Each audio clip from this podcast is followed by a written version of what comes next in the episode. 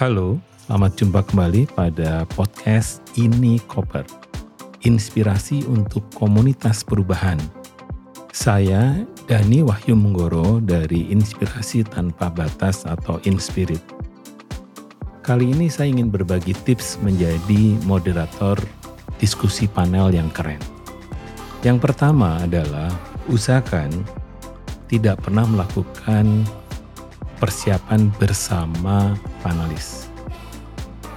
Jadi di dalam diskusi panel kita justru membutuhkan kesegaran-kesegaran pikiran yang tidak harus diatur pada saat persiapan-persiapan sehingga kita menata nanti bicaranya ini, yang kedua ini atau sebagainya. Jadi justru ada kebaruan di dalam diskusi panel yang akan berlangsung. Yang kedua adalah posisi duduk moderator. Usahakan di tengah-tengah antara para panelis. Jangan duduk di sebelah kiri atau sebelah kanan di pojokan.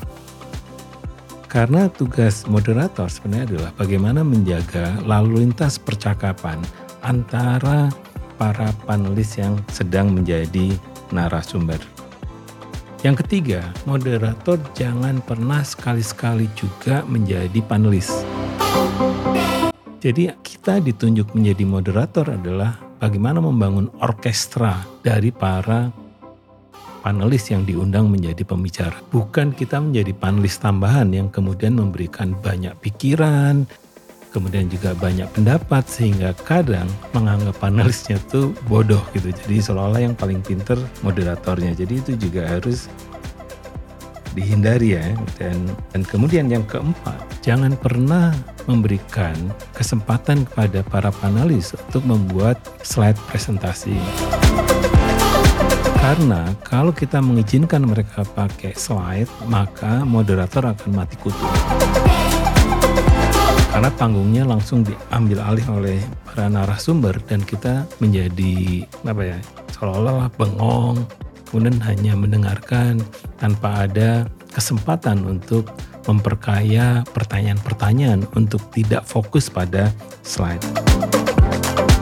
Tetapi pada satu situasi misalnya memang panelisnya ingin menunjukkan sesuatu dalam bentuk visual, apakah kantornya, apakah tempat usahanya, apakah kampungnya, apakah kotanya, itu boleh. Hanya mungkin satu sampai tiga slide.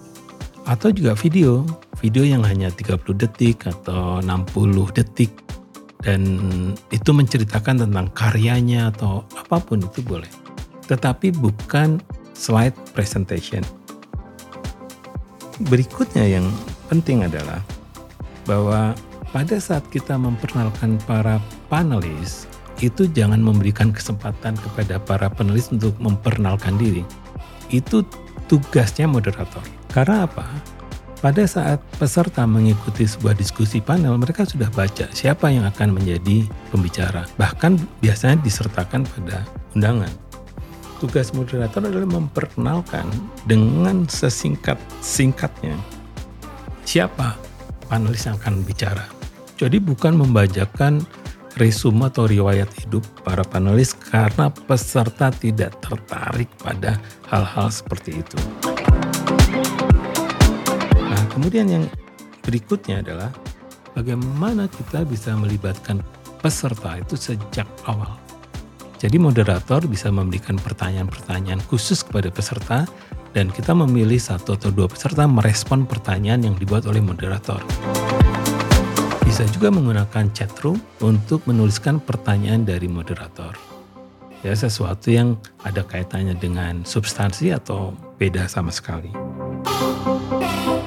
Yang lain sebenarnya yang menjadi penting adalah bahwa seorang moderator pada saat menangkap bahwa jawaban panelis itu sama, misalnya ada tiga panelis semuanya sama, maka itu sebenarnya tidak membuat peserta nyaman.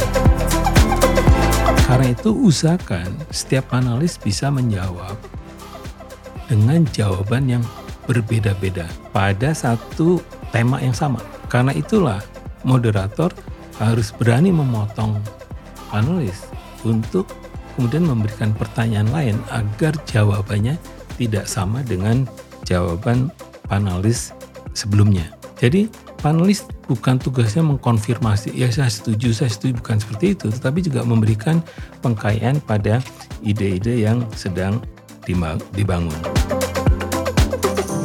Nah, yang lain, teknik yang penting juga dikuasai oleh moderator adalah memberikan kesempatan kepada para panelis untuk saling bertanya.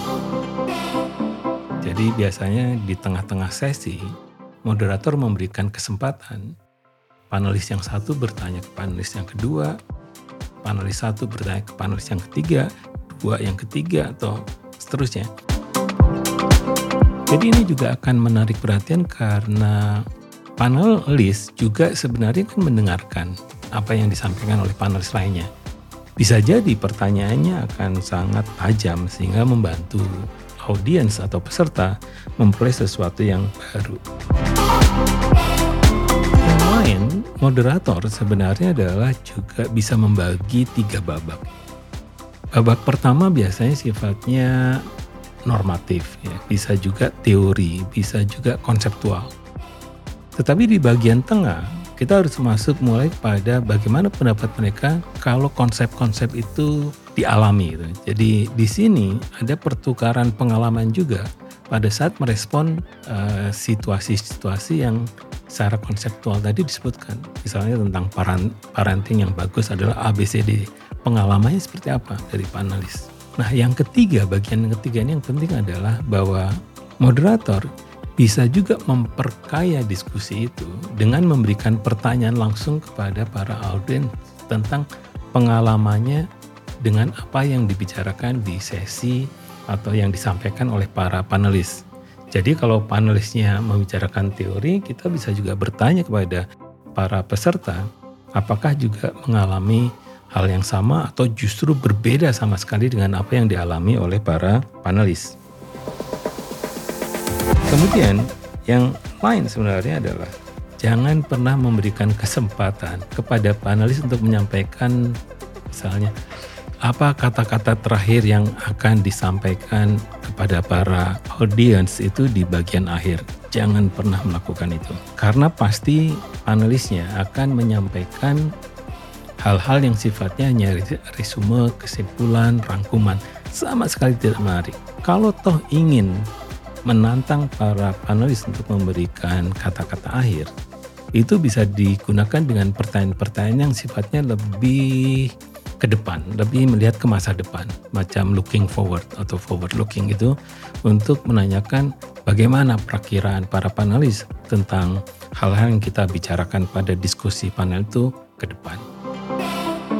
Jadi inilah tips yang bisa digunakan oleh para moderator pada saat memandu proses diskusi panel yang kita sendiri sebenarnya bukan narasumber tapi menjadi moderator yang bisa membuat diskusi menjadi hidup.